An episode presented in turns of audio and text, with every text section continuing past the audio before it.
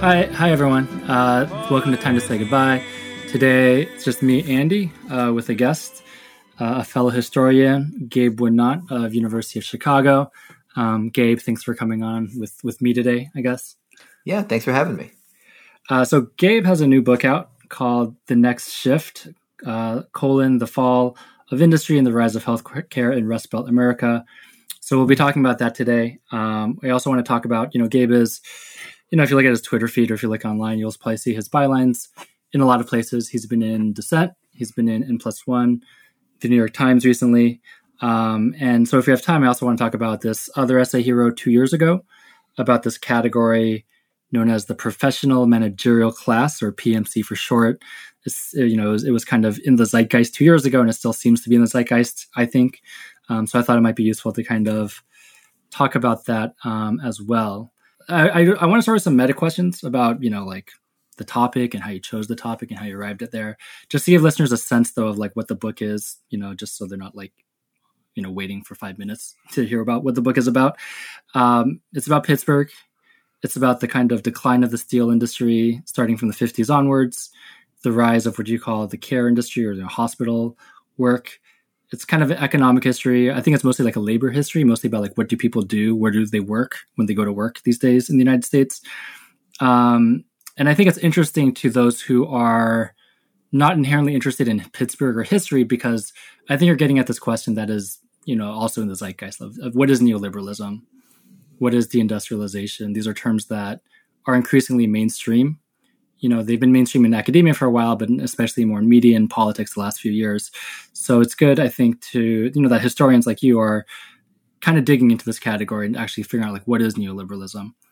Um, so on that on that note i thought i could just kind of begin by asking like how did you in, in, in the most general sense how did you come at this topic? Like why pittsburgh and why why these industries yeah uh, well there's a couple answers i'd give to that i mean one is a kind of um, practical and maybe even kind of political answer, which has to do with, you know, I grew up in Philadelphia. Uh, I went to grad school in New Haven at Yale.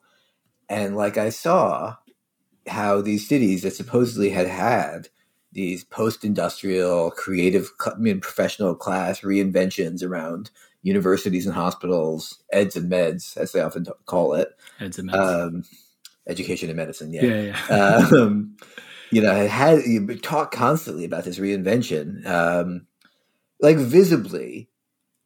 That process involved tons and tons of people who are not, you know, like young, hip gentrifier computer programmers or graduate students or whatever it might be, right? Uh, yeah. Like the, the, these are these are industries that involve very large workforces that are not part of that story. So I was kind of interested to think about that as a way of thinking about urban and labor market transformation, and in particular, the potential social base of a kind of working class movement in the new economy. Um, you know, I guess I would say beyond that, um, you know, I, and I think this is the kind of deeper answer. Yeah. What does it mean to think about the possibility of working class politics once the factory is gone, right? And can we can we do that? Can we identify sites of working class formation, and you know potential solidarity and militancy in the absence of the kind of traditional material markers that have been associated with the workers movement and you know again institutions like hospitals and universities and these kinds of things i was involved in organizing graduate student union at my university so i became very concretely kind of engaged with this um, are just the biggest employers around in most cities, you know, and seem to me to be the host of a, a potentially quite large workforce with you know, at least common enemies, if not common interests. So that was sort of what brought me to it. Pittsburgh just seemed like a good case study. I mean, I'd never been there before before I did this research. Yeah, it's the other side of the state from Philly. You know, it's like really yeah. far away.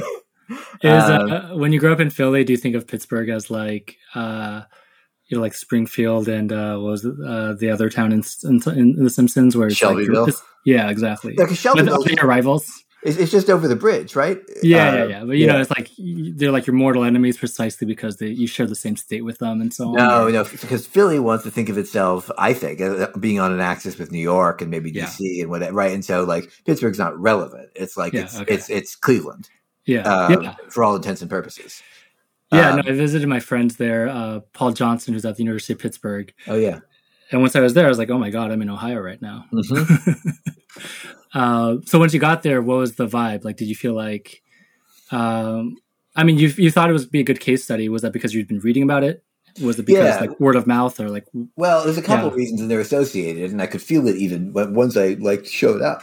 Uh, you know, it's just a city that is like made purely in the image of the second industrial revolution of the late 19th Mhm. century. Um, I mean, the reason there is a city there is you know these two rivers meet, right? The Allegheny and the Monongahela to form the, the Ohio. So it's the, it's the the source of the Ohio River. Um, it's near coal fields in Appalachia, and particularly high quality uh, what's called coke grade coal, which you use for metallurgical production. That's in southwestern Pennsylvania, where you where they mine that. Uh, and then you know it's on the Ohio River to Mississippi River system for transportation. So uh, that's why the city emerged, especially after the Civil War, as the center of the iron and steel industry, and then tr- attracted immigrants and so on. And by the early 20th century, it was a um, like a stand-in for Yeah. the problems of industrial society. It attracted all kinds of people to come study it and think about what does it mean this transformation we're going through. Yeah, And that tradition from then to the you know the present, which my book is part of, I guess, uh, has generated just a tremendous archive. Mhm. Uh, and that's really, as you know, what historians look for, right? It's like where Right. are there documents I can use? So I think you could actually basically tell the same story about almost any industrial city. This just Yeah. seemed like a really neat place for doing it. Uh, Neat Yeah. in the sense of clean. And were you already working on it when, you know, famously, you know, Trump gets elected uh, on the on the strength of these swing states, Pennsylvania being one of them, and people finally discover like, what do we do, or like, what do we, how do we make sense of these places? Like, I guess Ohio is kind of usually red, but like Pennsylvania, which is like, was I think it was supposed to be blue, right? Yeah. And and people are like, well, it's about the white working class, or it's about deindustrialization in these places. Like, were you already thinking about that stuff in your, and in probably in a sort of evil sense, where you're thinking this is good for my book because it makes Pennsylvania. Yeah, yeah. I mean, I, yeah. Although it also drove me insane. Um, you know, in part because um, you know that genre of journalism, like from 2016, where the Mm. New York Times or Politico or whoever like journey to a coal town or a steel town, and they go to the diner infamously. Right? There's like a million of these. We've all read them. Um, well, so I read these stories. Uh, you know, I always do. And um, if you like one if you pay attention to them um, everyone who is, is a kind of former industrial worker in them is old right it's actually they're, what they're doing is they're interviewing older former industrial workers or Mhm. two if they're interviewing younger people who are active members of the workforce they're typically not industrial workers because there aren't that many and in Mhm. fact to a surprising degree they're healthcare workers like this Mhm. I, I have a whole collection of stories like this i have a whole file of them where it's like John, you know. Politico like goes to Johnstown, PA, to talk about the steel industry, and who do they talk to? A nurse. Mhm. Uh, and like, you know, this happens again and again and again, and no one ever notices it, right? Because like they're looking for the industrial worker, Mm, right. um, and these people are essentially forcing their way into these stories from the outside, yeah. uh, just because there's so many of them. Yeah. Yeah. So in a sense, you're saying like the I don't know the the sort of the, the like the, the the social mean the like the media slash political vision is still nostalgic and looking for that sort of hard hat carrying, you know, sort of Simpsons, uh, Fordist era worker, and uh, overlooking the fact that you know hiding in plain sight is the new working class. That's exactly right. And Yeah. you know, I think uh, if I can kind of make a historiographical point here, Yeah. um, a little dangerous, but good. go, you can go for it. um, you can cut it if you want. Um, the um, that brings us to an important question and debate about what class is actually Mhm, right. How yeah. class is defined, how it's constituted, and um, class has to be represented, right? To be meet. I mean, for another for a variety of kind of uh, working people at different points in the kind of uh, in, involved in different kinds of labor processes within capitalism to Yeah. constitute a class, right? There has to be something imaginary that they share, Mhm, mhm. um, and that that brings you into the realm of representation, um, yeah. and even like metaphor and this kind of thing. And um, you know, the sense that there is a kind of gap between how class is represented and how it's lived hmm and that gap is a political consequence because it limits our ability to polarize our politics on class lines. Yeah. Uh, that was the real motivation of the book. Which is to say that you felt like workers themselves saw themselves as one thing, but in I don't know. I keep saying the media and politicians, but, but like basically in mainstream representation, they did not see workers as workers see themselves. How, yeah, I mean, I think workers see themselves as a million kinds of things, to be honest. Right. But yeah, I yeah, think, right, yeah. uh, and that's always true. But Right. um, that in a kind of we can say like hegemonic discourse, if you want to, if you want to, you know, your, your medium represent whatever. Um, yeah. Common sense. common sense. Thank you, gramsci and common sense. Yes. Um, is uh, is out of touch yeah. with not necessarily how workers see themselves, but who workers are and what they're doing, right. Yeah. uh, and who they have, and how they relate to one another, and how they relate to their employer, and that kind of thing. yeah. Uh, and that makes it very difficult to then try to constitute, uh, you know, new kinds of working class collective organization and experience and politics yeah. because there's not a, a common sense that re- seems to represent Right. uh, Yeah. the kind of concrete realities of working class life. The other thing I wanted to ask though was, uh, and you know, this is also perhaps dangerous to talk about historiography.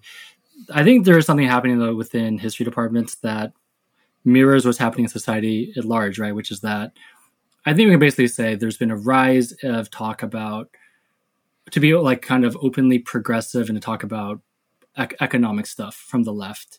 Um, you know, social media, but now it's like seeping into like mainstream publications, and I'm sure uh, lots of people hear about it on, on their podcasts or their uh, on NPR or something. Um, and I think the turning point is 08, right? The financial crisis and then Occupy. And then maybe you could go back to like Seattle in 99, but I really think 08 is the turning point.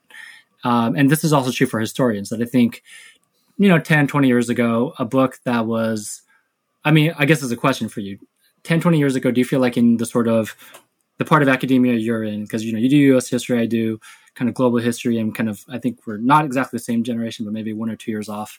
Um, that 10 or 20 years ago, a book about the steel industry and about the working class might have sounded a little bit unfashionable, right? Oh yeah, Right. And I mean, then, yeah, oh, yeah. So, like, I guess, was there a moment for you where you, I mean, it sounds like you went into grad school knowing you wanted to work on this stuff. Um, so, was there a moment uh, earlier than that where you were like, I don't know, I don't know if red pill is the right, like kind of turned on to like thinking about class politics because I think the average United States college student and would be academic does not think about class politics and has not really thought about it that much.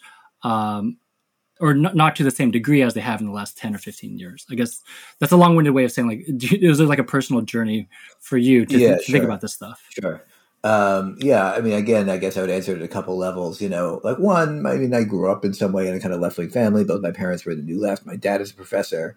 Um, so elements are kind of in, you know, in circulation. And as I was growing up, although, you know, my parents were also like members of the professional managerial class, right? Yeah. Um, by, you know, going further back, I mean, there are like, you know, I, my, uh, my family were Jewish immigrants, and there's kind of like socialist Lower East Side type history, you know, on my mom's side in particular. Um, but that the real answer is uh, so I'm 34. Uh, I was in college from 2004 to 2008. Um, I got to college being like, okay, I come from this left wing family. Like George Bush is bad. I wanted Howard Dean to be president. Like that that formation. Yeah. Um, and something that I thought could explain that for me was like, what's the matter with Kansas? Right. I Mhm. mean, they're there, and this, you know, it, I think for a lot of people, there's a version, you know, roughly of Yeah. our age group, there's a version of this journey, right, where you, um, coming out of a kind of like left liberal, middle class left liberalism that was the Yeah. detritus, self the detritus of the new left. Um, you know, you then recognize George W. Bush and kind of like grassroots conservatism, maybe evangelicalism, as uh, having a kind of class basis of a certain kind, at least partly, right? Being rooted in some amount of white working class support that seems challenging to your ideas of uh, how politics is supposed to work. And then, you know, I came out of this to a kind of Thomas Frank informed idea about like false consciousness, basically. And that that's more or less, you know, I mean, where I was at when like the financial crisis happened. Yeah. And, the And then basic thesis is like most Americans should vote Democrats, but they vote against their own self interest because Yeah. of Work- abortion work- debates or something. working class Like, people, right? Exactly. Uh, you know, are are kind of turned around and and uh, and essentially tricked, Right. By by so you know what we call kind of cultural issues. Right. Um, and uh, you know that like the solution to this is therefore, you know, uh, for kind of mainstream center left politics, which is I think basically you know Frank's horizon. Yeah. Um, for mainstream center left politics to to uh, rediscover a Roosevelt type, you know, kind of populism. Um, Mhm. or maybe a William Jennings Bryan type populism, but some kind of that, some you know, some kind of economic populism Yeah, yeah. in place of, uh, you know, and that would displace the Right. kind of culture wars of our Yeah. of our politics. So this is sort of what I thought, um, and then it kind of started to blend in a kind of confusing way for me with an interest in Marxism that was being driven by the, you know, basically by the the housing bubble, the financial crisis, as I was finishing college, and then you know bouncing around for a couple of years, and then in graduate school. Um, because Frank had at least gotten me to think about the category uh, of class in some way. I don't think he really thinks about class the way that I, I do at Yeah, all. sure. But you know, he got me to think about it some, and to look, start looking for ways of understanding it. Um, and you know, then the kind of meltdown of the economy, the inability to like deal with that uh, politically, you know, made me think more about okay, what does it mean for class to be a category of political identification? And you know, I mean, I can tell you more about the minutia of my own intellectual journey, but that's the basic outlines yeah, yeah, of it. yeah. Do you feel like, um, in your experience, so there was this, there has been a shift within academia, or Oh yeah, sorry, that was your question. no, yeah, or just like no, but I, I mean that's no, that's I mean I think that's totally relevant. And then I mean I had the same kind of. I don't know if I like am paranoid, but I kind of wonder if uh, maybe I'm too paranoid. Like I, I feel like you know, like Marxism and talking about political economy is considered um, was definitely considered out fashion, you know, out of fashion in the 2000s. Maybe by now it's not. Maybe by now, uh, you know, grad students everywhere seems like mostly students of the United States history are kind of leading the charge um, and foregrounding this this re- I don't know if it's a return or a new question about like what is capitalism? Let's tell the history of capitalism um, and all that stuff. Like, do you feel like that's totally totally okay now for for for like the next generation of academics and that they're going to kind of displace this um, I don't want to offend anyone, but kind of like boomer obsession with cultural studies, and that, that was kind of the the thing that was happening in the '90s. Yeah, I mean, I partly agree with that. You know, I do think definitely um, the relative kind of taboos that you're talking about were real, in the sense at least of what was fashionable or not. I mean, I remember being a you know young graduate student and going to a conference and saying I was interested in labor history to a I don't remember who it was, but some senior person, and literally this person saying to me, "They're still making that." Uh, and that you know is obviously connected to ideas about like the working class doesn't exist anymore and this kind of thing. Hmm. Um, but to the broader question, I mean, certainly you're certainly right that there's a kind of recovery or revival of Marxism that's been underway across you know all kinds of arenas now for Mhm. you know at least ten years, maybe more. Um, not sure it really originates in academia. I think it originates more. Uh, I mean, in social struggles of certain kinds, and then you know in a kind of popular discourse, and then that there's a kind of blurry area between like graduate programs, social media, you know, magazines. That, that I feel like that is really that into uh, you know, at the intellectual level. That's really the origin of it. Um, it's hard for me to say how how taboo it is or not now. I mean, I think um, I think my work is pretty easy to read as be, as being you know springing from the Marxist tradition in some kind of way. It so far hasn't come back to bite me, but we'll see. Yeah. I mean, you know, I also like did my PhD at Yale and like, you know, have various ways that like the hierarchy of the academic industry shields me. So that's, Yeah, not, yeah. true for everyone. Um, Yeah, I've thought about that too. It's like, I mean, not to get too like navel gazy, but yeah, it's like maybe the victory is honestly to make, um, not not to make these like elite institutions the target and the arena of every struggle, but like if you can, you can if you can flip those places instead of kind of making them the enemy, like that's that's good, right? To to to get well, I think the institutions themselves, I mean, their Sure. function is to reproduce the ruling class and the institutions Right. themselves are like, as, as, you know, as a institution is, I think always going to do that. But you know, I think that it's meaningful to engage in intellectual struggle within them and to gain ground within them, certainly, and that's always been true in past episodes of uh, yeah, you know, academic academic radicalism. Yeah. Okay, so why don't we just kind of jump into the book? And I know you've talked. We won't go through it in you know in, in too much detail because I know it's, it's a 400 page book. It's very detailed. It's very uh, well researched, and there's lots of moving parts uh, in there. I think the kind of key moments uh, is, or I guess I want to ask you, like, what do, what do you think are the, the kind of the key takeaways? Um, you know, like let's kind of just start with you know you begin with not the heyday of steel, not necessarily like steel as this like really heroic enterprise as it's nostalgically remembered. You kind of start with actually in the 50s at the, in, uh, what we think of as the heyday steel was already in crisis um, in, in, hindsight right? And um, that's, so that's kind of where you begin. Like what, what do we have to know about this period that kind of gets romanticized in, in us history? Yeah um, so right the steel industry in fact reaches uh, its sort of maturity in the 20s and if you one interesting way of seeing this is that um, if you look at the population of the steel towns surrounding Pittsburgh, so there's some steel mills in Pittsburgh proper, but mainly the mills were in the kind of first ring of towns surrounding it.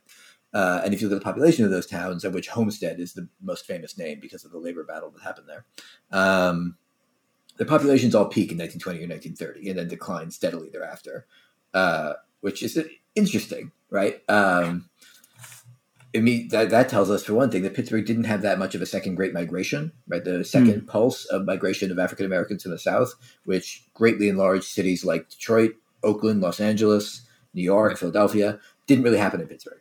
That's because it was kind of one big industry, and that industry was no longer growing. Um, yeah. So by the mid '50s, basically, once the Korean War is over, um, employment begins to enters a kind of long term secular decline. Um, mm-hmm. You know, there's cyclical upticks, but it enters a long term sec- secular decline.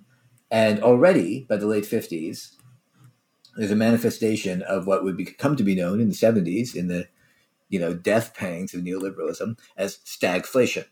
Mm-hmm. Um, the kind of, the simultaneous increase of unemployment and inflation, which are supposed to be uh, inversely correlated, and this was closely associated with the steel industry in particular. Uh, the way that it was techno- technologically obsolescent, oligopolistic in its organization, therefore passing on its cost to customers, driving inflation, um, unable to keep up with its labor costs, and uh, this, you know, in turn framed very intense industrial conflict in the industry. The largest strike in U.S. history in terms of like person hours idled was the 1959 steel strike, which is about a half a million workers for about four months. Um, so, uh, all that's to say that deindustrialization is a generational process, right? It's not an episode in the late 70s and early 80s. Mm-hmm. Um, between 1950 and 1980, Pittsburgh lost half of its steelworker workforce. Mm-hmm. And that is really important for understanding the kind of transformation of the population itself over time, which is a real category of analysis in the book. Um, as well as the transformation of the labor market. Yeah. Are there are there similar industries? I like. I think I almost feel like steel in Pittsburgh are sort of the most famous example. I guess cars in Detroit um, would be the other one in U.S. history. But yeah, are there other similar examples of sort of quote unquote one industry cities that undergo a similar process? Like, to what extent is steel in Pittsburgh? You have very good specific analysis. My question, I guess, is how singular is it? Is or yeah. is this kind of being mirrored and, and you know modular for the much many cities around the rest of the U.S.? Yeah. So there's two kinds of answer to this. One is about industries, uh, and basically all manufacturing undergoes some version of this process over the course of the 50s, 60s, and 70s, even before the rapid fall off in the 80s. That's it, it varies a little bit by different industries. You know, in some cases like in steel. It's about uh, competition overseas, uh, the recovery in yeah. particular of German and Japanese steelmaking. Um, right. In some cases, it's about in less capital intensive industries like textiles or even auto assembly to some degree. It's about runaway shops. So uh, that's fact. Yeah, it's capital leaving for lower runaway low, shops, meaning oh, so like capital flight to other countries. Yeah, or even lower wage parts of the U.S. and then eventually to oh, Mexico okay. or overseas. Yeah. Um, and so, you know, the exact kind of pattern yeah. by which uh, industrial employment in the North and Midwest disintegrates varies by industry, and the yeah. distribution of in, of these industries across cities. Some cities are really specialized, like Pittsburgh, like Detroit. Yeah. Um, you know, Akron is a, is a rubber city. A ton of New England cities are textile towns. Yeah. Uh, and some places are like New York, or Philadelphia, or Chicago are somewhat more diversified. Yeah. Um, but the overall pattern is basically shared that the kind of portion of the northern urban workforce involved in manufacturing is Mhm. undergoing this pretty steady decline across the entirety of the post-war period. Yeah. The degree and the pace at which that doles out economic pain depends some on the kind of local diversity of the local economy, but not totally. I mean, like even New York and Philly, very Yeah. diverse local economies, Yeah. are still very heavily industrial economies, and so Yeah. you know, Longshore is laying off this year, garments are laying off next year. Same kind of story, even if it's not one industry. Yeah. What was the? I, I've actually been trying to figure this out because I've been in Philly for the last six years. What what was it like? Textiles in North Philly. That was like the main. There was a ton of stuff. There was a ton of stuff in Philly. Um, It was there was never one industry city. There was textiles. Um, uh, yeah, um, and- Carpets. right. I mean, that's part of textiles. Yeah. Um, there, you know, there's kind of shipping. There's some shipping stuff along the river. There's, uh, I mean, there was a steel mill in Trenton. Uh, Um, right, Yeah. Exactly. There's some auto. Cam- Camden had RCA. Yeah, Camden had RCA. Uh, Yeah. Jefferson Cowie has a great book about about the history of RCA. Um, Yeah. And Camden is just like you know I cross over there all the time, and it's like the yeah, it's just like a dictionary definition of a deindustrialized city. yeah, Camden also had uh, Campbell's soup. Yeah, exactly. Yeah. So what is that transition? Like what is the difference between working at a steel mill um, in the 50s and 60s versus where we wind up by the end of the book, which is working in the care industry, in hospitals and so on. Yeah. Well, you know, I'm I'm really careful to, and I'll in the book, and I'll reiterate here, to not be nostalgic about industrial work. Right, there are various things that made it amenable to uh, workers' collective power in different ways, and that's important. But it was horrible to do. I mean, it's Mhm. horrible to work at a steel mill, uh, and Yeah. yeah, Yeah. it was incredibly hot and dangerous and scary, and like that. I mean, that's not just looking back on it, right? That's really how people experienced it. I mean, the ritual of like you have to go get a drink after your shift every single time was real and it existed because like people needed to calm their nerves um Yeah. in one way or another right um i mean the you know or the, I mean, there's a guy i quote in the book who describes how he had to have a shot of whiskey after his shift to wash the taste of gas out of his mouth Mm, um yeah. which alone itself tells uh, you know, tells you something about what this work is like. Um, Nonetheless, right, it's characterized as many forms of industrial production were by um, you know the possibility of economic leverage for labor. Um, it's created by you know its vertical integration, right? So steel was made in these huge vertically integrated plants uh, that took in coal and iron basically and put out steel.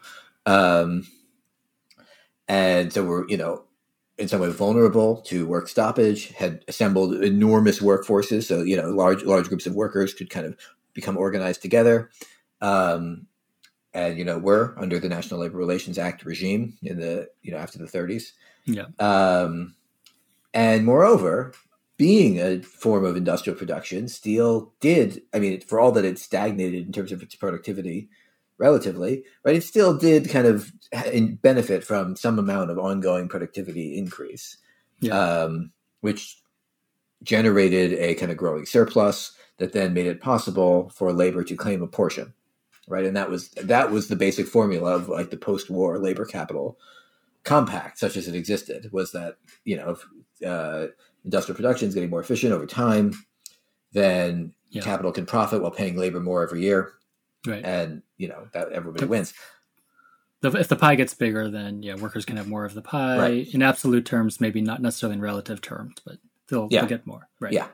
Um, now in healthcare, uh, a lot of these features are absent, Mhm. right? Uh, I mean, hospitals you could say are sort of vertically integrated in a certain way. It's a kind of complicated thing that we could talk more about.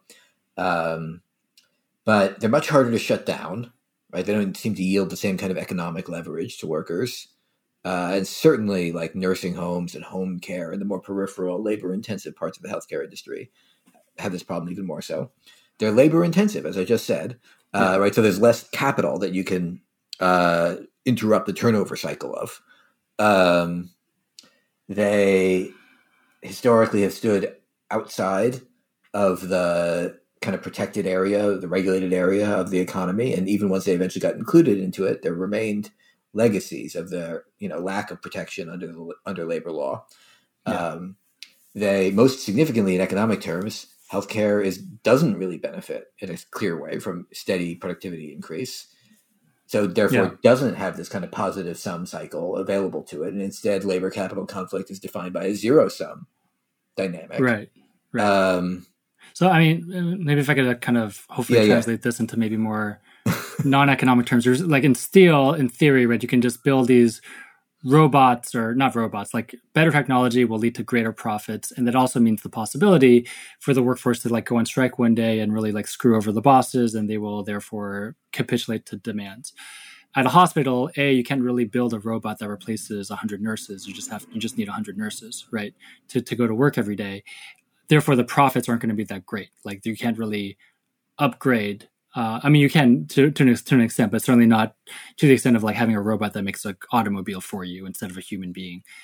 And then uh, the flip side, then if if if if nurses or healthcare workers go on strike, they might have some success, but if the hospitals can just kind of, um, I don't know, does it sound like could they just hire non-union workers or maybe Yeah, they're just not they do. protected in unions, right? yeah, yeah. Uh, and you know, it's also the case that uh, because the opportunities for profit are less in these industries, yeah, um, they've always drawn on more marginal fractions of the working Mhm. class for their workforce. That's to say, Mhm. specifically, women, people of color, immigrants. Yeah. Depends on where you, the configuration depends on where you are in the country. That's closely connected to why labor law didn't protect them for many Yeah. years.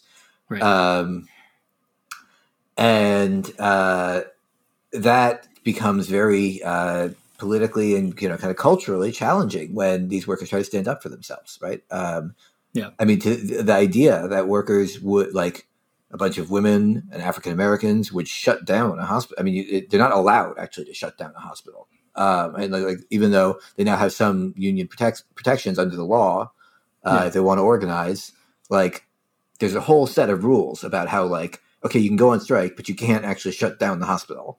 Right. Um, the other flip side of this would be then why does the industry expand in the 70s and the 80s you're kind of talking about this just now with the inflationary spiral of how of how healthcare gets so expensive you know in the way that we're all familiar with today and i'm not exactly quite clear about like all this all the steps so like do you want to spell like what are the kind of key key milestones in that story of how Yeah. healthcare became so you know fucking expensive yeah. So uh, I start the story in the aftermath of World War II. Uh, so prior to World War II, health insurance was not a widely existing thing. I mean, it existed, but it wasn't like a, most people didn't have it in like the 1920s or 1930s. Basically invented in the 20s and 30s. Most people didn't have it. Um, and you know, you basically went to the hospital to die uh, if you were poor. Yeah. Um, and um, you know, it had been tried at a few points in history in the 19 teens, and again, kind of in the 30s, to include it in the welfare state unsuccessfully. The commission that wrote the Social Security Act, if you read their report, they're like, okay, we're going to deal with old age, we're going to deal with unemployment, we're going to deal with, you know, what we call welfare now, uh, age dependent children at the time. And they say, you know, someone should really deal with um, health insurance. That really should be in this, but we kind of can't do that right now. Um, we'll get to it later. Yeah. Um, so it's part of that new deal vision but it wasn't included yet Exactly. Um, so in the 40s, Harry Truman, after the war, Harry Truman tries to make good on this, and he proposes basically what we would now call Medicare for all. Right, it's the same moment that the British are establishing the NHS, Mhm. um, and for various reasons, mainly having to do with the kind of onset of the Cold War and the weakening of the New Deal, and particularly the kind of left wing of the New Deal, in the face of the Cold War. That doesn't work.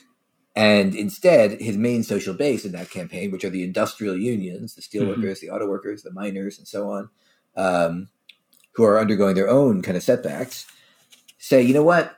All right, we're going to keep our nominal support for this, as they do still mainly today, um, but we're going to kind of withdraw our real fighting strength from this campaign, and instead we're going to turn to our employers to provide to bargain healthcare with us.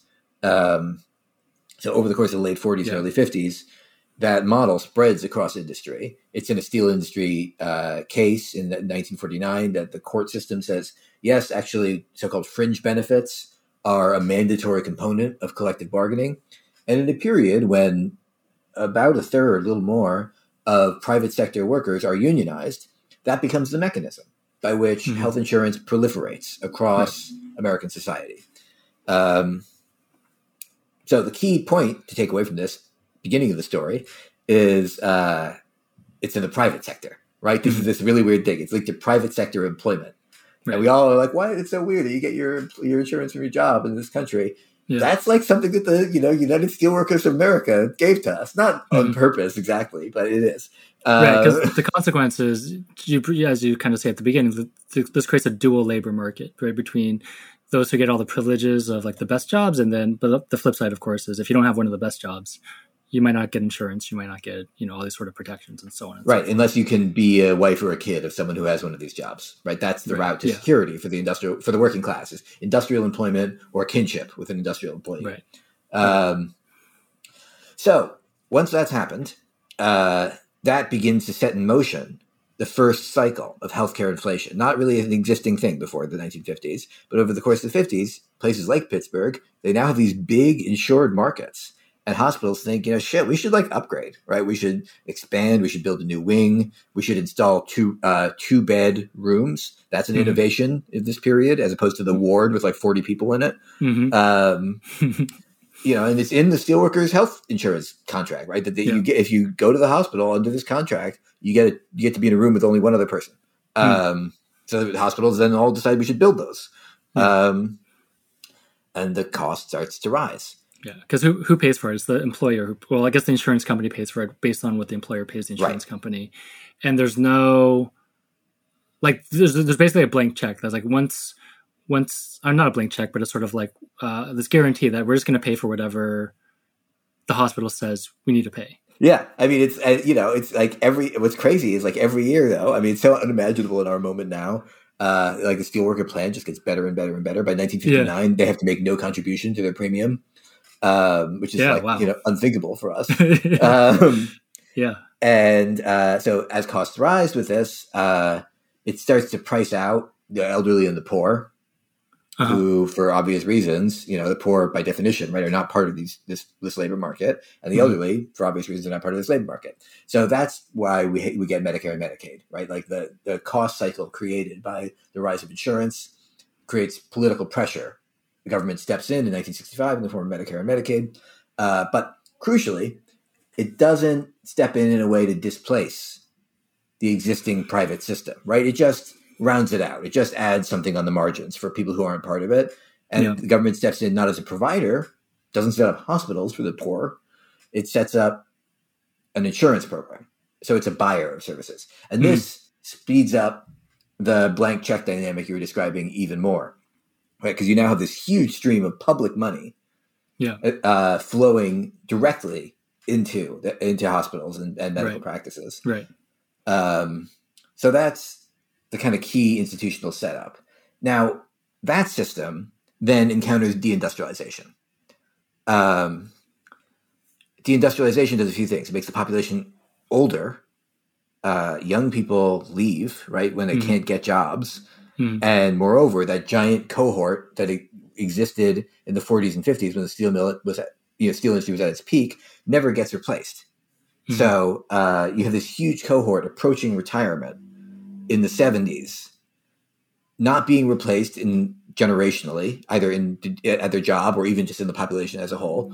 Population is therefore aging really rapidly. This happens across the Rust Belt, although it's very pronounced in Pittsburgh. These pa- Yeah. places get old. As they get old, they get sicker. Right, Mhm. old people are old people are generally sicker. Yeah. Um, Especially ones that used to work in a factory. yeah, uh, they get poorer. Um, I mean, like a population losing, you know, the portion of its jobs, which are these good industrial jobs, it, it's becoming a poorer population. Um, as that's all happening, it drives increased use, utilization, as they call it in, in health economics, of the healthcare system. Mhm. Um, so this is was an amazing thing for me to discover. It was that like through the 60s and 70s and into the 80s, steelworkers and their families just like use the living shit out of the healthcare system. um, they just go constantly. Yeah, it seems like can't blame them. Yeah, and you can't blame them, right? I was trying to understand. I remember trying to understand what was this about, and yeah, you raised like the industrial illness question, which I think is part of it. Although it's true Yeah. also of their families. So yeah, you know, maybe the region as a whole has a kind of. Uh, I mean, I think there's re- good reasons to think the region as a whole is sicker because of pollution. Actually, yeah, so Okay. like lung disease is important. yeah, yeah. Uh, but I think the real effect is social, and the re- Mhm. the social effect is that a population that's getting older and poorer and sicker, um, the is losing its kind of its the systems of social reproduction on which it's depended so far. In other words, daughters maybe used to take care of old family members, but now daughters might have to go get a job of their own because their husband can't get a job in the steel mill yeah, right? okay, Yeah, uh, or maybe they move away with their husband who can't get a job in the steel mill, and now there's no daughter there to watch grandpa. I mean, being a little reductionist Sure, here, but this yeah. is basically how it works. yeah. Um, and you know, but like you know, grandpa's arthritis is acting up, and someone needs to go cook for him for a week. What do you do? Well, he has retiree benefits because he used to work down at the mill. So like, check him into the hospital, basically. yeah, And yeah. people, uh, what, what's Ah. happening is people use the hospital system as long term care. So that causes the system to balloon. right. Um, and by the end of the 1970s, on the eve of like really rapid and calamitous deindustrialization, uh, already health, uh, Pittsburgh has more healthcare workers per capita than I think any city in the country at this point. hmm Um, has a significantly more, you know, hospital beds per capita. It's just the system is built out to Yeah. service this demand. Um, and uh, you know, on all kinds of measures, P- Pittsburgh people just use more healthcare than the national mean. I like to give the figure that um, in 1979, Pittsburgh generated 1.6 hospital inpatient days per capita. So to break that down, what that means is if everyone in the region went to the hospital the same amount as each other, right? Everyone does Yeah. uses the hospital the same amount. Everyone would have spent 1.6 days in the hospital that year. Yeah. Uh, that's triple our national rate currently. Mm. Um, and obviously, you know, everyone didn't go the same amount. What happened was a lot of people went for a really long time, and most people didn't go at all. Uh, so that's just like a very big healthcare system that they, that was Right. developed. And the argument of the book, I'll stop this long answer by saying the argument of the book is that um, this has to be understood as a privatized expansion of the welfare state, absorbing the social damage of deindustrialization, right? Because of the particular weird way that this industry, the healthcare industry, is set up. It's in a position to soak up Mhm. income and demand and labor and capital Mhm. uh, that that is dislodged by the process of industrial decline, yeah. uh, and it feeds on that and grows, even as everything else around it is collapsing. Yeah. Yeah. And I noticed, you know, at least two points in the book, you're citing um, Ruth Wilson Gilmore's Golden Gulag book, because I think I was actually thinking of the analogy also when I was reading your book. And she makes, I think you're both making the similar argument that with neoliberalism and deindustrialization, all these sort of loss of jobs around the country in the 70s and 80s, you also had this uh, ethos of austerity that the government needs to spend less, right? So there's only so many um, sort of rooms for growth in the economy or or you know for for more employment or for you know greater public spending in general and the public in general did not want to you know famously didn't, doesn't want to spend on a lot of stuff and this is like reaganomics and austerity politics two sort of exceptions were one prisons which were kind of justified as not a economic measure but as a sort of you know protect you from like big bad criminals measure in, in Yeah, california social control. Yeah, Right. Yeah. And and yours is like, well, hospitals expanded uh, not as an economic measure, but as a sort of like, I guess the the, the momentum of the healthcare industry dynamic created created by private insurance and created by Medicare and Medicaid. Um, these were both ways in which taxpayers continue to spend money for the expansion of something in a moment in the 80s when in general tax people felt like we should actually pay fewer taxes and not have big government you know famously you know reagan is against big government and so on and so forth. And not to like equate prisons with hospitals right? Although i kind of thought like another, there's another like foucault point there right? Yeah, um, uh, uh, this is this is you know you know Gilmore's argument is like what happened with to to explain the expansion of prisons.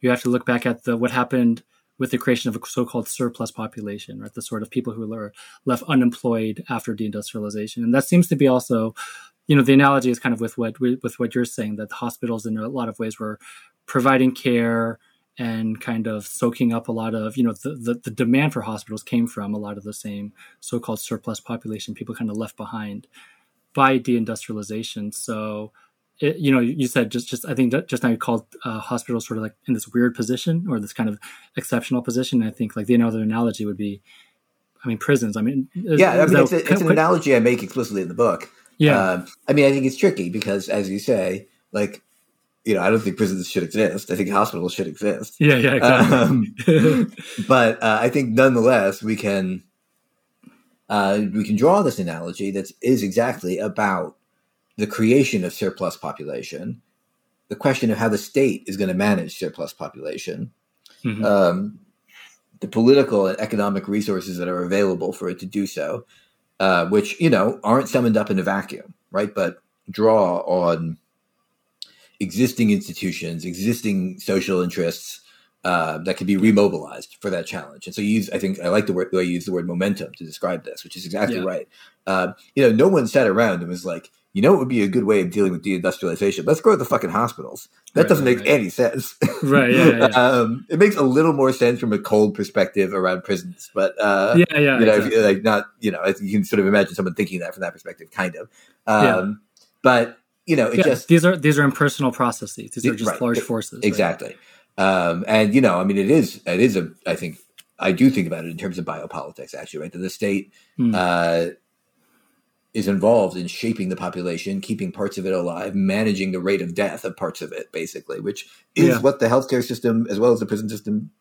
Yeah. They both do that, right? Right. Um, you see this parallel most clearly, actually, where they start to converge when you look at nursing homes which you know i think yeah. like we have to be honest nursing homes are quasi carceral institutions i'm not yeah. saying they shouldn't exist fully yeah uh, you know i think it makes it we want some kind of long-term care certainly uh, but nursing homes are a form of warehousing of the old and disabled to a significant degree yeah. Um, and you know understaffed nursing homes which became an epidemic in pittsburgh at various yeah. points yeah. Um, the way that understaffing plays out in an abusive nursing home, which can happen in understaffed and under under resourced environments, is exactly when like staff begin to immobilize patients. That's that's mm. basically what nursing home abuse typically is. Is yeah. staff there are not enough of them to manage the workload and the demands on them, and so they begin to physically or chemically immobilize patients.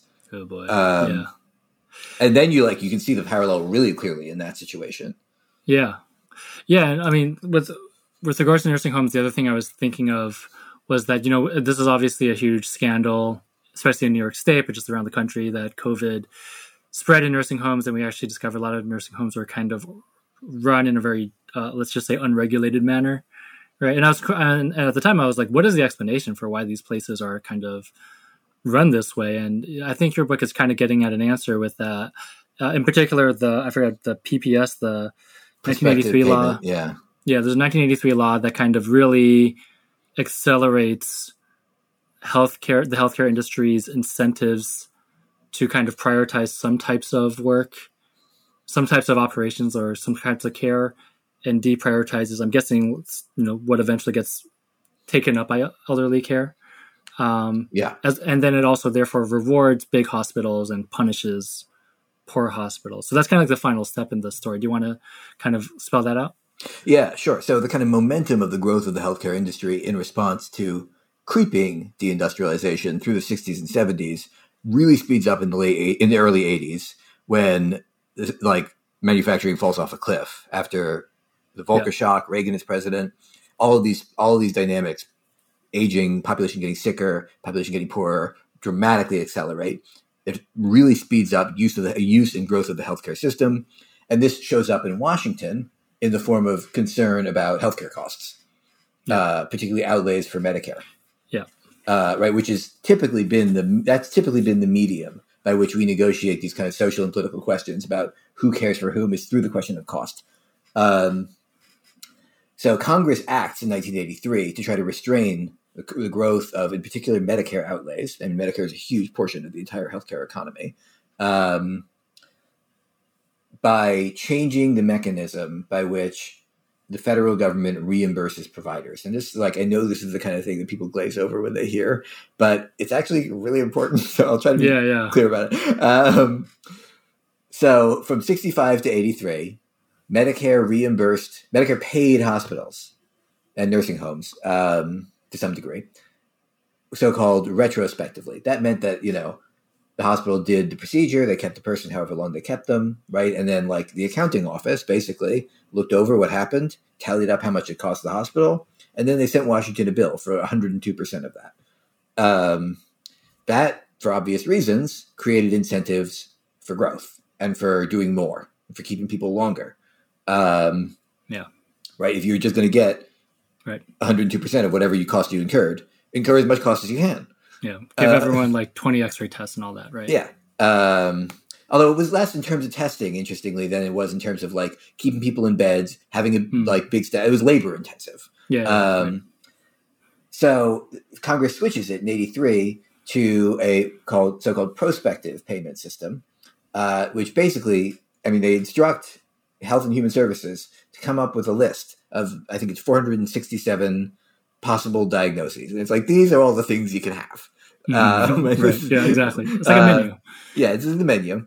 Um, and when you admit a patient to a hospital, pick which one they have, um, and you'll see that there is a price attached to it. And like that's what you're going to get. Now you can keep them as long as you want. You can deal with them however you choose, knowing that this is how much you're getting paid. Um, the purpose of this is to introduce market discipline to an industry that has thus far not been characterized by it, uh, to encourage competition and specialization.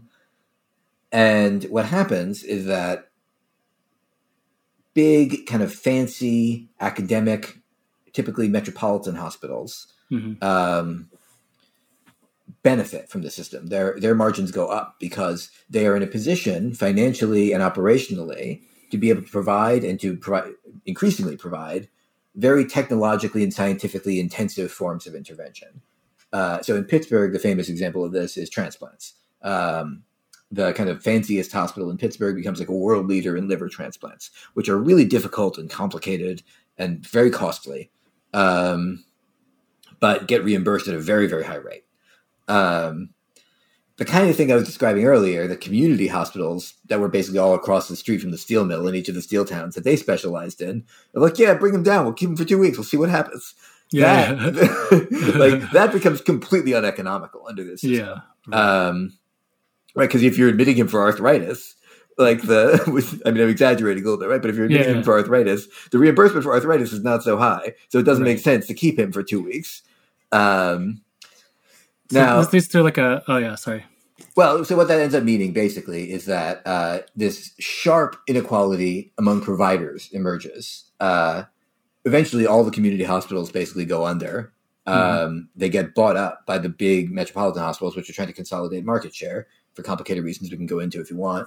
Um, and that form of care that those institutions had formerly, provi- formerly provided flows into an outpatient setting, and in particular into nursing homes and to, and to home care uh, which can provide it without the overhead of having to like have a building with a bunch of machines and stuff. Um, Or I mean, nursing homes have a building, but barely. Right. So, so the last thing I want to say, or the last thing I kind of want to talk about um, on on this before we move on to the other question, I guess, is the takeaway of the book. You, you said you said very early on you don't want to be nostalgic in your depiction of steel. Um, I saw you had a New York Times opinion piece, I think attached to the release of the book, where you said, "quote Left behind workers cannot travel back in time to blue, to a blue collar golden age. They need policy to catch up with our workforce and what it's been asked to do." you know, earlier you were saying you kind of wrote this book thinking about what does working class politics mean in the 21st century and so on. So, like, you know, if we are to kind of let go of this nostalgic, out of touch, and probably just like unrealistic idea of everyone having a factory job, um, again in this country, what, um, like, what do we make of class politics today? I, guess the old idea was like everyone was proud of working together in one gigantic unit, you know, a factory floor. They took pride in the fact that they made something, you know, like that that that Chrysler automobile is a product of all of our hard labor. We can take pride in this and all that stuff. Um, and people have said, well, if it's if you're just like a clerk, if you're doing service work, if you're just um, if you're in maybe more atomized um, working environments, or if you're just kind of like providing care work that that doesn't have the same that doesn't have the same sort of catalyzing organizing effect as as old school factory work i guess. I mean do you think what what, what is what is your kind of what did you mean when you wrote this um, opinion piece about what class politics would look like in if, if organized around care work rather than factory work? Yeah. Um, well i mean this was really the stakes that I, of the book for me and what i wanted to yeah. get at. Um, i mean first of all it's worth saying you know 14% of all workers in the United States, maybe 15% now, are in healthcare and social assistance, which is a census category. In a lot of big northern cities, it's closer to 18, 20, even 22, 23%. It's a huge number of people. Yeah. Um, and, um, you know, I wanted to try to, and I wanted to make a point. You used the word atom, atomization.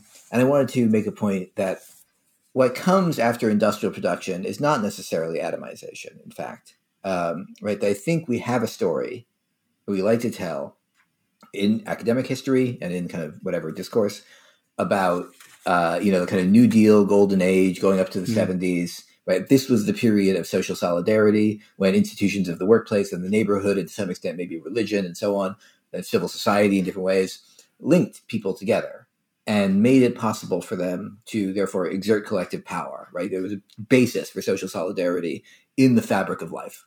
Um, and that's true. There was a basis for social solidarity in the fabric of life and it's true that that basis is gone. But mm-hmm. is that the only kind of basis that can ever exist? Mm-hmm. um, right? Or can we imagine new forms of social relationships coming into being that could also carry social solidarity and political solidarity. And so the book is trying to argue that um, the use of the healthcare system to kind of hold society together, even as it became, you know, like more unequal and you know uh, was mm-hmm. buffeted in various ways by the by neoliberalism, by the you know by the rise of finance and the loss of secure work. The use of the healthcare system to hold things together, which wasn't planned, just sort of happened, um, nonetheless creates a new form of social connection that links working class people together. It links them together as co-workers uh, to a significant degree, right? In in these increasingly large workplaces, I mean, you know, if you have two big medical systems in your city, right? Those are two pretty fucking big employers. Yeah. Um. Not to mention the you know the sector, as I said, is the largest in the country and will be the largest in any given place. Yeah. Um, it but it links them beyond that to uh, the people who depend on them as kind of you know earners for their families, and the people who depend on them really significantly as caregivers for their mm-hmm. survival. Mm-hmm. Uh, right when you kind of begin to think about those groups that are you know linked socially through the process of caregiving, uh, the argument is that you have something there that is a potential social basis for quite large scale working class resistance to mm-hmm. exploitation and inequality and the kind of and neoliberalism and even you know right. capitalism maybe. Uh, yeah but uh, the trick is this i think the kind of uh, challenge to figure out. I don't think it's true that we can just like organize unions, maybe reform labor law a little bit, and redo another version of the New Deal on this basis. Uh, it would be nice in a certain way if that were true, but I think this industry is too different, as we were talking about a while ago, from the industrial production that formed the basis of the New Deal state. Mm-hmm. Um, it's right because it can't generate that kind of uh, pie getting bigger effect. It seems to me. Yeah. Uh, so I think you'll hear a lot of people say, you know, industrial jobs were bad jobs too, and then the unions formed and they made them good jobs. And that's true, but that doesn't mean the same thing is true now. Right. Yeah. Um, and that means that the first step is harder, right? Like the step, the kind of school of class conflict, which is how Marx described unionizing and striking, right? It's a school of class conflict. Uh, that that lesson is harder to learn because there's less to win and there's more risk. Mm-hmm. Um, at that first step. However, there's a potential higher equilibrium, right? Where like political class struggle in the care industry, because it implicates so many people, can can generate tremendous political solidarity in theory, uh, but it has to be a, like to really deliver material gains, it has to change the shape of that industry. It has to change the shape of our welfare state, and that Mhm. means like changing the shape of a democracy. So to win anything, you have to win a lot. Is what I'm saying. Yeah, right, right, right. Um, so do you feel a big like challenge. Yeah, I mean, do you feel like that's what happened, or that was what that's what Bernie was attempting to do, and to you know, to a lesser extent, like you know, Warren and other progressives, like healthcare became.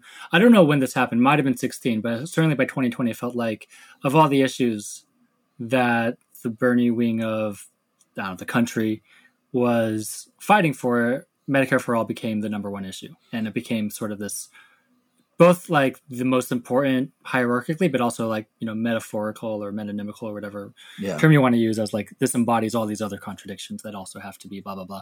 Do you feel like that was an example of how the sort of this wide social base, the fact that everyone is either employed by, but probably more likely has been admitted, you know, has been a patient in the healthcare industry? Yeah, has gotten an insane bill. Yeah, exactly. uh, right. Do you feel yeah, like I- that is? Yeah. Do you think? Do you think empirically that's what happened? Uh, I think it's a symptom. I think that is a symptom of the way that the healthcare industry has expanded to plug all these sort of gaps in our society.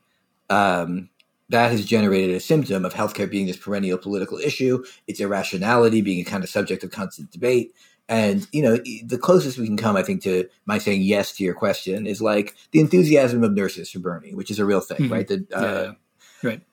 However, I don't think that um, we yet have a social force. You know, we don't have an organization that can do this. We don't have politicians really even who can do this uh, that can articulate the linkage between the workers in the healthcare industry as a kind of hard core of any kind of challenge to you know our uh, our political order and the kind of broader interest in a more humane and democratic and equitable healthcare system. Yeah. I don't think that there's anyone who has fully voiced that yet. Do you have a sense like healthcare has to be the one? I guess like does it have to be the vanguard industry, or do you just feel like it's something that gets overlooked and this is? But it could be like it could be teachers unions, it could be Yeah. any sorts of other. Yeah, yeah, I don't think yeah. it has to be the one. I think it has to be one of three or four. Um, Oh, okay. Yeah. do, you have, you have a list? Do you have a, do you have a top four? Well, I mean, I think us, or- actually this is a discussion that the labor left has been having for like a decade at least now. Is that Okay. what are the so-called strategic industries? Okay, yeah. And you know, I think basically, and there's a few ways of defining them. You know, there are places that where workers could have real economic leverage. There are Mm-hmm. places where workers can have kind of social or political power, and there, and there are places where workers seem eager to organize. Basically, uh, so the first one is logistics, right? Like if we could figure Okay. out how to organize Amazon workshops or Mm, you know right, the port system or the warehouse system, this kind of right. There's real economic leverage there if workers For can sure. hold together. Um, where where are people kind of eager to organize? It's uh, this will take us into the next part of our discussion. Yeah, it's exactly. like the uh, you know the knowledge and creative industries, although it's not Yeah. so clear what kind of leverage really exists there. Um, And then there's this kind of category of workers who have real kind of social or political power of some kind in principle. I think that is um, broadly the socially reproductive industries, right? That's care and education together, uh, Mm, especially. okay. And I think actually the healthcare, I'll wrap this up by saying the healthcare education comparison I think is really fruitful. Um, They're very similar industries in many ways. Uh, they're pretty similar in size. Healthcare is a little bigger. Um, they both have these kind of histories of, in particular, being assigned to women um, and being unprotected by labor law for a lot of time. The, uh, the difference between them is that education remains overwhelmingly public Mhm. as opposed to privatized, like healthcare generally is. Mhm. Um, and also, I think less significantly, education is less occupationally stratified. So, like in a school building, I mean, there's a principal, and there's you know pe- from the principal on top to the people who like you know custodial workers and uh, you know cafeteria workers at the bottom. But teachers are like most of the people in the building, most of the workers in the building. yeah. Um, compare that to a hospital, much less a hospital plus nursing homes plus home care. You just have a way more elaborate hierarchy, which makes it harder to establish unity. That's why there's Yeah. not like a healthcare workers union of a clear in a clear way that there's like the American. Federation of Teachers. right. Um, okay. but the public thing is is the most important part because you know we we struggle over education like politically in our democracy right as such as it exists i mean like yeah. teachers can go on strike and demand you know more more investment in the education system and they can win that Yeah. Uh, in Britain, where the healthcare system is public, the same thing happens. And you know, if you ever pay attention to like the British election, Labour is always like, "We want to increase the NHS budget by four percent and hire twenty thousand more nurses," and the Tories are like, "No, no, two percent and ten thousand. And that, that's a debate that they have like in their you know representative demo- democratic process. We can't do that in our healthcare Yeah. system because Yeah. we allocate all of that through the market. Right, right. Okay. Um, all right. So we should move on to this last question. This is related, right? Which is the question of this category of the professional managerial class, which I guess I, I kind of get, I think it kind of gets at as a transition, right? This question of, um, you know, if there are these strategic sectors of the working class um, that we imagine as the vanguard, the kind of forefront of a, a labor, labor movement in the U.S., that leaves um, open this question of I think for you know just a lot of people who write about this stuff, they belong to a different class than just like occupationally belong to probably to a different class, different class background than a lot of people in services or blue collar work or logistics and so on. Uh, this category of professional managerial class was, I think, first coined specifically by Barbara and her husband Michael. Is that his name? John. John, sorry. I just reached for a generic name, sorry. Um, in the 1970s, a very famous essay on the professional managerial class. You wrote about this essay again in 2019 in the context of the sort of Bernie versus Elizabeth Warren debates as the primaries were heating up. Um, I mean, I, th- I think just as a beginning starting point, like what, what what was inspiring you to write about this or to revisit this question in 2019, and has this like the hindsight of knowing how Warren, Bernie, Biden kind of wrapped up in 2020? Does that kind of how does that kind of change your perspective on on what you wrote? Uh, yeah, I'll just leave it open ended. Like yeah, that. yeah, Um, I mean, I've been interested in in this question in uh, in the Aaron And we should Rice. probably also sorry, we should probably first define it. Uh, yeah, like, yeah, okay. is- yeah. So, professional managerial class. Uh, I mean, they're, uh, Barbara and John Ehrenreich were drawing on a longer tradition, particularly in sociology, um, to try to think about the evolution of the middle class. Um, but basically, they made this argument that uh, the middle class is not always the same thing, and the old middle class, which we might also call the petite bourgeoisie of small property owners, basically got obliterated by like the rise of monopoly capitalism by the early you know, early 20th century. Um, corporations and things like that. yeah. Um, and you know, the destruction of craft production and this kind of thing. Um, however, the rise of the large corporation also created demand for a new kind of middle stratum of kind of skilled and credentialed uh, professionals and managers um, who could carry out its functions, carry out the cor- you know the functions of, of the corporation in various ways, from direct kind of supervisory forms, right? That's the managerial, and this has always been the most problematic part of this argument. I think is lumping these things together, uh, but that's that's the managerial component. Engineers and scientists, you know, to do R and D, but also forms of the forms of social control uh, that you know modern industrial capitalism required: social work, education, healthcare, which is a kind of social control in a complicated way. Um, and so, you know, the kind of professions emerged in consolidated and kind of clear modern forms in correspondence to, you know, 20th century, you know, industrial monopoly capitalism. Um, however, they always had a contradictory character because although the functions of professionals involved in various ways uh, implementing and assisting the accumulation of capital, controlling labor, um, the experience of professionals was actually quite similar to that of workers in as much as they lived off of their own labor, right? The sale Yeah. of their own labor power. Um, and this created a possibility of, a, of left wing ideology in different ways among professionals, which has in fact historically been a fairly significant phenomenon. And the progressive movement basically is this. Um, so uh, the Ehrenreichs coined this in particular as a way of trying to understand the defeat as they understand as they see it of the new left in the 60s and 70s, uh, to diagnose the gap between the new left and the working class by trying to historicize the new left to ground it in a class analysis of where it came from, which is to say, as a student movement, it was a movement of a kind of radicalized PMC. Mhm. Um, yeah. and- so like, sorry. So like as a grad student or as an academic, are so the thing. The, the important thing is that it's being defined not just in terms of income level and education, but about to what extent do these jobs serve the needs of capital, Right. Right. And so uh, a professor, which is you know the two of us, right?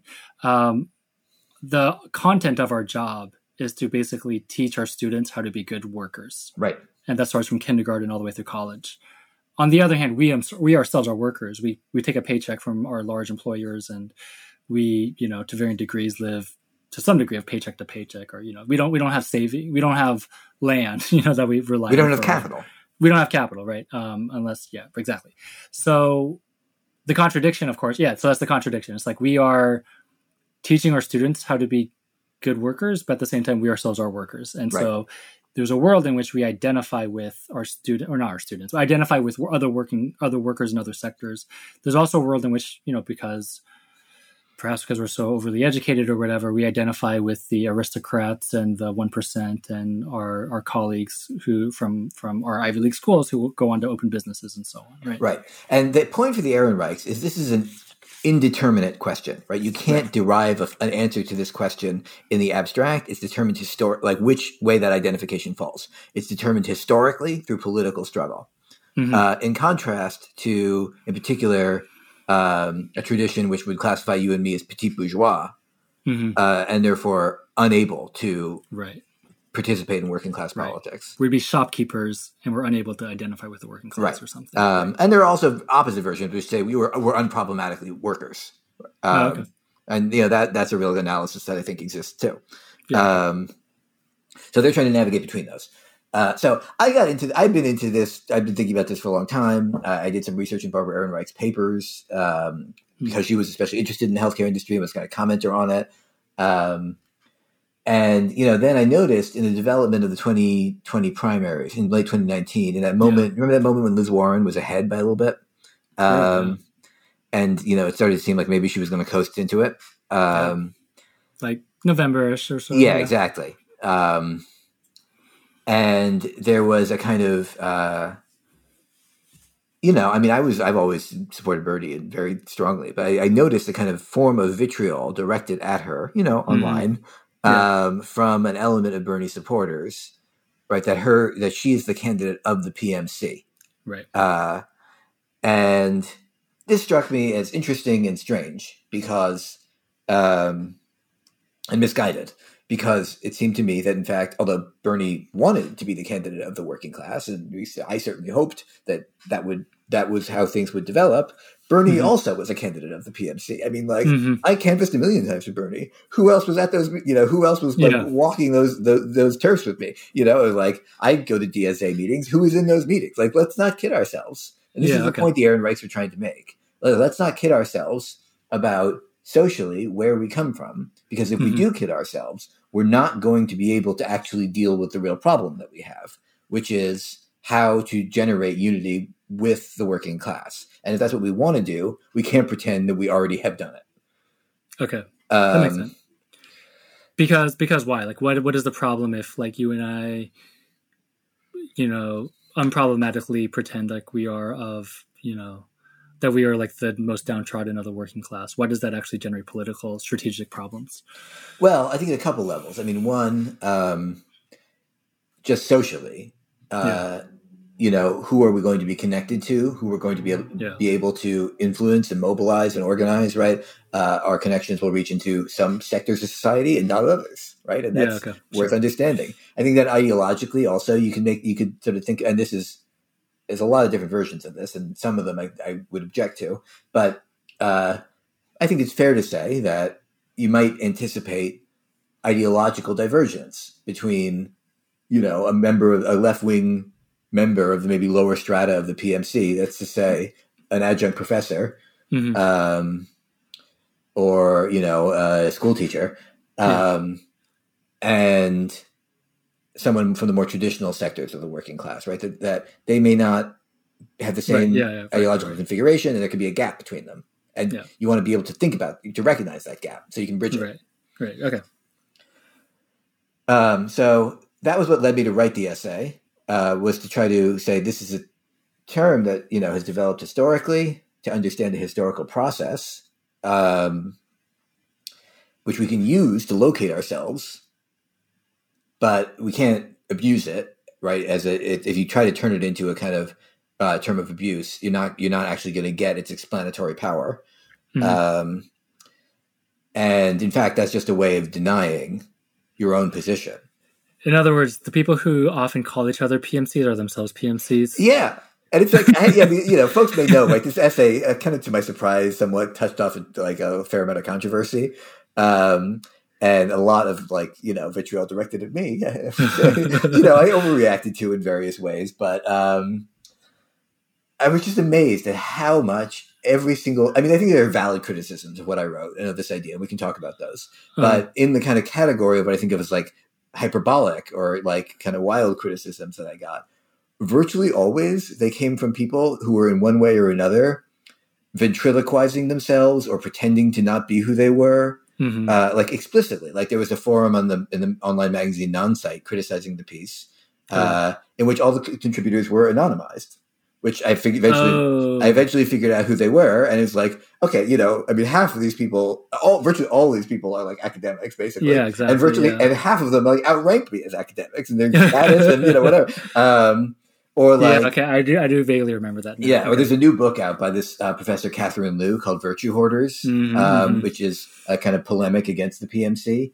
yeah, which- no relation to me, by the way. Okay, good. um, which you know, I mean, I'll say like I've been debating whether or not to respond to it because like it wildly misrepresents what I say, but also Oh, uh, Catherine Liu, if you like follow her on Twitter, she's constantly being like, you know, I was at this meeting uh, on my university campus where I'm a professor of media studies, and uh, you know, this other pers- professor said this thing that really offended the truck driver inside of me, um, and it's like Yeah. you're not a truck driver, like, yeah, yeah, um, so it, that has really struck me as like uh, an interesting phenomenon in the response Yeah. to this is that people really there's something about the experience of the kind of you know I think instability of of elements of middle class experience in life, um, yeah, the forms of political radicalization that it's produced that also make it simultaneously very uncomfortable Yeah. to uh, occupy, you know, recognize and occupy the position that you do actually occupy. yeah. No, that, I mean that's super. Int- yeah, we might go into like I don't know. Maybe we should go into like psychoanalysis or something. But that is that's it. so. Then um, the conclusion of your piece though is that there is still this avenue by which you're not saying like oh PMCs should just own up to being PMCs and uh, you know vote for Biden, right? You're still saying there is a path for which PMCs. I mean, Bernie was a PMC candidate. Like, let's just be like, I- like you said, like, let's be honest. Like, the social base for him, uh, he was by far much more working class than any of the other Democratic candidates, right? A lot of his enthusiastic supporters were, you know, educated members of the middle class and these sort of PMC professions. There's no reason to deny that. Um, and you in the piece, you are still saying though, like there is a there is a a basis for understanding the how members of the PMC class and the uh, and the and the the working class who are not of these professions, who are really of labor, right, could still have like a shared shared interest in common and, and could you know mobilize behind a Bernie type candidate.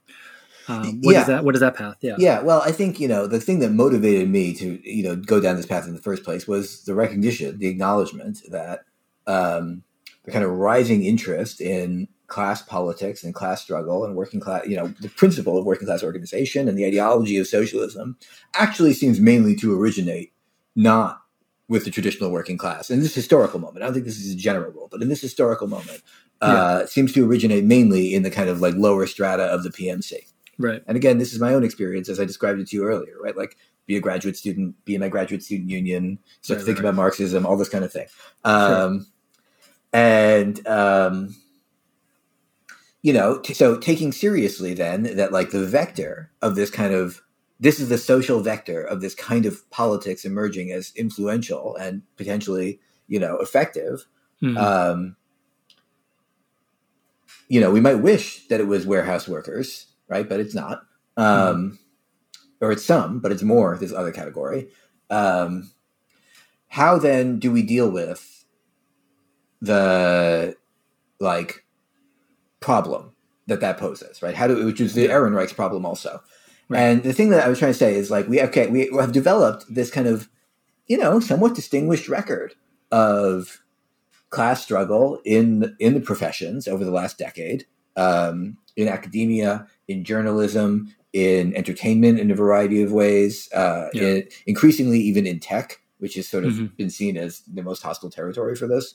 Mhm. Um, and for like unionization. yeah, and for you know uh, working class or for workers uh, organization in general. Um, Right. I mean, the Tech Workers Coalition has, I think, scored some significant successes, et cetera. Um, so, how do we take that and think, figure out how to uh, bind that into a kind of larger organization or movement, which actually does mobilize and ultimately is led by the kind of Mhm. working class as we would traditionally conceive of it? Yeah. Um, so, you know, in other words, let me put this simply: we have this problem, right? We have Yeah. an ideology of working class power, which is espoused not by the working class, and we have a working Yeah. class that doesn't particularly isn't particularly mobilized or organized. How do we put them together? And it seems to me that the best path for doing that draws on the moments when members of the PMC behave in kind of working class ways, which is to say, engage in class struggle, engage in organization, understand their Mhm. relationship with their employer in antagonistic terms. Right. Um, and if we do that, we can figure out pathways toward a wider solidarity and wider kinds of organization. But doing that necessitates uh, defending the kind of core values that have brought people into the professions in the first place. And this is the kind of point on which the, the essay concludes. Um, organization in academia or in journalism or in tech or in entertainment or whatever it might be, uh, Yeah. in social work, in medicine, in nursing, in teaching, um, has been effective in radicalizing professionals when it has uh, mobilized that, something of their professional ideology. Right? Uh, Hmm. you, you can't do a good good. You can't do your job well as a Right. teacher or a nurse or a professor. You're not accomplishing what you came into the tech industry to accomplish. Uh, Right. You're not accomplishing what you came into journalism to accomplish under the terms set by capital. Right. And so if you defend the value of your work, that will then bring you, even though it's professional work and there's a kind of guild like quality to that, that will still bring you into uh, logically into a kind of wider solidarity with other kinds of workers who, after all, are also opposed to capital in uh, economic terms. Right. That that's kind of the logic of it. Yeah. So, like you say, there's a quote from the essay As Ehrenreichs insisted decades ago, the point is not to abandon the PMC, but to turn it against its masters. That requires something more than scorn. It means articulating why the ideals embodied in professional ideology are betrayed by the social world in which professionals find themselves. So, like you said, if you know if you're a professor and you're like, I need to write articles and books, but I have no time to do that because neoliberalism means I get paid nothing and I have to teach, you know, a bajillion classes for no money. Um, I get, and th- therefore, like I identify with like other workers who feel the constraints of all this stuff. I can see that. I think, um, you know, I don't want to go into this now, but I, I do think also that that's a good starting point. I guess the question is like, in the end, though, like, does everyone agree that we have to abolish capitalism, or is it just like I just want to raise versus someone who really does feel like you know the condition of labor under capitalism itself is is the problem, you know? Yeah, well, I think you know this is. Uh, I think this is the valid critique of the essay. To be honest, is that Yeah. um, in particular, uh, it would seem. I think I, I I didn't mean to, but I think I flirt with the idea of the PMC as the kind of leading fraction of working class movement. Right, right, Um, and I think that's because in our current moment, that has politically been how it played out. I don't think that's good, right? I just think that's the Yeah. current situation. Yeah. Um, and it's easy to imagine the ways in which we could fail to gen- uh, generate enough common interest and kind of common meaning between, you know, radicalized PMC members and more traditional working class uh, organizations or movements. Right? It's very easy to imagine how that gap could open up, even if Yeah, even totally. even after we were, a, you know, that's getting two steps ahead, right? Like if the next step is building unity across those Right. factions, it's very Right. easy to imagine how they would then split apart again. Right. If academics just want more tenure, that's not the most progressive. Exactly. Right. And like, economical. you know, you can imagine the cool thing thinking about universities, for example, right, as institutions that employ all kinds of people. This is where we started this conversation. Um, Right. I mean, there's 12 different unions on my campus. Uh, Oh, and, wow. and you can imagine, uh, you know, all the different kinds of workers who encounter each other in the context of the university, who share an antagonist in the university administration, who therefore have some common interest in unity, but also are divergent in all these ways you're saying, right? Like if the Right, professors right. are going to be like, actually just tenure us and then, you know, let us let, raise our research budgets, that's not necessarily going to keep that alignment. So I yeah, think yeah. that it's uh, that's the risk of this kind of uh, politics. but I think it's actually all the more reason to be attentive to and careful about the category of the PMC as opposed to uh, to use it like a blunt instrument. Yeah, to be honest about all that stuff. The only the last thing I'll say is um, when I read that line about the point is not to abandon the PMC. Yeah, uh, the, I, the where I thought you were going with that, and you might you know be, agree with it, is that there's also like something about the content of professional life that could be useful. Yes, uh, that that could be appropriated and uh, you know at a very basic level you know you and i are both academics. We probably have believe there's some value in academic discourse to actually create ideas that are divergent and critical of the institutions that we belong to. I've you know I- I'll, and this might get us back to the original question about like the the you know new new interest in studying capitalism and economics and all that stuff. In my kind of old age, or I guess through the course of graduate school, I came to actually really respect leftist economists and kind of wish I was a leftist economist. I, I had gone, I had studied economics and done economics for good, you know, and in a sense, I kind of feel like that's what that would be like the ultimate, or not the ultimate, but that would be like that's rare, right? Like most people who most most like leftist criticism stays at the level of like economics is evil, um, and so like it's this like evil science and we don't want to deal with it. But if one could actually use the tools of the economists and the and the discipline of economics, or to, you know, to write the histories of capitalism and to write economic histories, and to use that to prove you know there's exploitation and there's you know inequality and like I find that stuff to be really useful in a way that and is also of course kind of takes for granted that one has a sort of professional education to to to to arrive at those conclusions in the first place. But that's an example in which like PMC can be, in theory, I think, kind of turned for good. No. Yeah, I mean, I think the key thing here, and I, I think I want to spell this out explicitly because I think this often gets misinterpreted, Yeah. um, is that although the content of our work is for the purposes of the accumulation of capital, as you said at the beginning of this part of the discussion, there's also an indeterminacy in that, right? Like ca- what capital needs is that there be universities that are producing stratification or producing credentialed workers who have certain basic sets of skills. Capital doesn't actually particularly need you know the specific class or that specific class or assignment or whatever right or research agenda i mean it's like Right, okay right. in like engineering or whatever maybe right Right, But, right. um It doesn't care. They don't care what like grad seminar we teach. right um or i mean it would rather we don't teach any grad seminars but it doesn't even care what undergraduate classes Yeah, we yeah, teach, right yeah. um and so the, and that's true across the professions in different ways right i mean any any any doctor will tell you uh right that like there's a set of things that are required for like a profitable reimbursement and then like there's the provision to medicine and those things are partially overlapping but not completely overlapping and that generates these kind of moments of contradiction that are woven through the fabric of everyday life across the professions. Um right all like the, the basic contradiction of the professions is present moment by moment in certain ways. Um and it's true right that the professions do generate valuable and meaningful ideas uh and one can imagine how they could do so more if they were freed from you know like Yeah. the necessity to accumulate that reimbursement for the hospital or whatever right um i also think the professions generate um kind of degraded utopias that we can extract something from in terms of our working conditions in weird ways right like tenure is a good example of this Yeah. uh, I don't think that academics need to just fight for tenure for ourselves. Obviously, that would be a kind of craft, you know, Right. exclusive thing that would it, it's not good. Um, but the idea that you should be free from the arbitrary power of your employer, um, that you should they shouldn't be able to fire you at will, is a powerful idea, right? And I think we can argue for why everyone should have access to it um, on that basis. I think.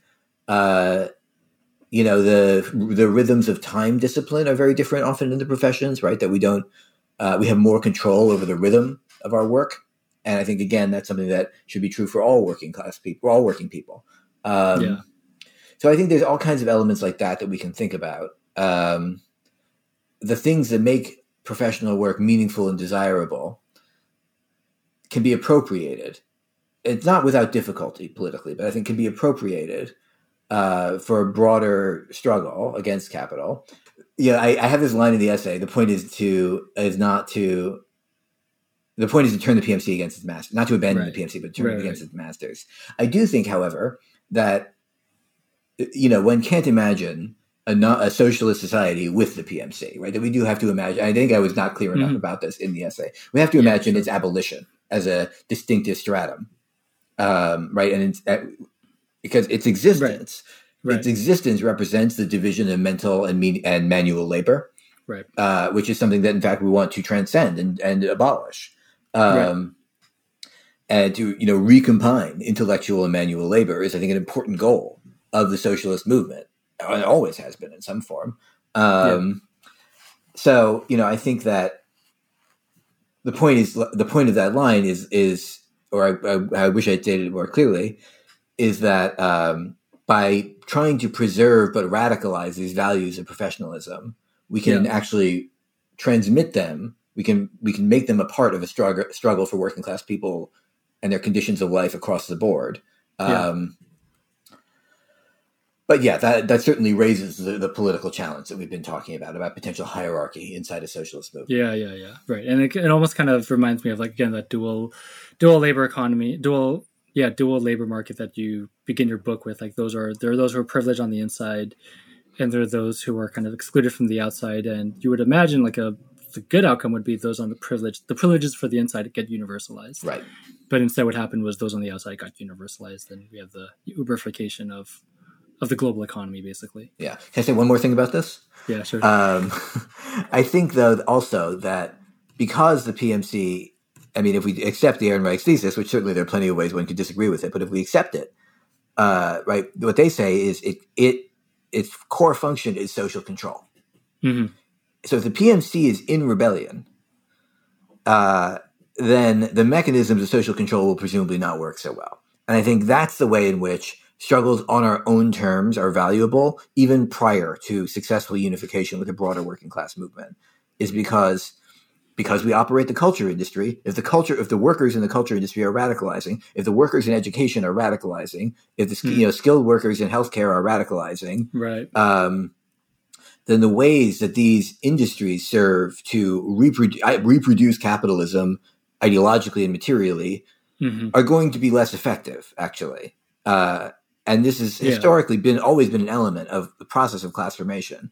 Um, you know, the to give one example, the organization and struggle of culture workers in the 1930s and 1940s, you know, in radio and journalism in Hollywood, mm, you know, at Disney, uh, was actually a really important component of how working class Americans came to develop a certain kind of class consciousness was because the struggles of culture workers were mm-hmm. imprinted in cultural commodities. That's to say, in Yeah. radio shows, in in in the newspaper, right? They ref- Yeah. in various ways. The cultural commodities people produ- consumed reflected class conflict, and so allowed Yeah. wor- working class people in the factory to recognize class Yeah. in a certain way. Yeah. And, and I think there's a way that our struggles, you know, in the PMC can have a version of that effect. Yeah. So the fact that people in media and academia and Twitter are talking about unionization, we shouldn't necessarily, you know, it's not the same thing as saying the whole country is super left now, but that we've probably, we don't also want to, uh, what's the word, underestimate it either, right? That it actually does have, it's good when more people identify with, um, think about themselves in terms of class position rather than kind of obfuscate it. Yeah, or when you know your doctor or your nurse is like, you know, is telling you about how shitty the administration is or whatever, right? Yeah. Um, then people start to think like, oh, gee, what? Do, like, how do I relate to that? And that's good. Yeah, yeah, yeah, yeah, yeah. No, that's I think that's a fair point. Okay, we've gone on for a while. Um, yeah, it's one of the long ones, but um, where can so the book is the next shift. I'm sure you can you know people can Google it. Anything else you want to plug, like website, Twitter handle? Nah, it's fine. This is a book. Yeah. Just get the book. Yeah, yeah, yeah. People and people can find you, you know, all over the place on on the internet. But uh, yeah, thanks thanks so much for uh, talking with us today. Thanks for having me. This is great.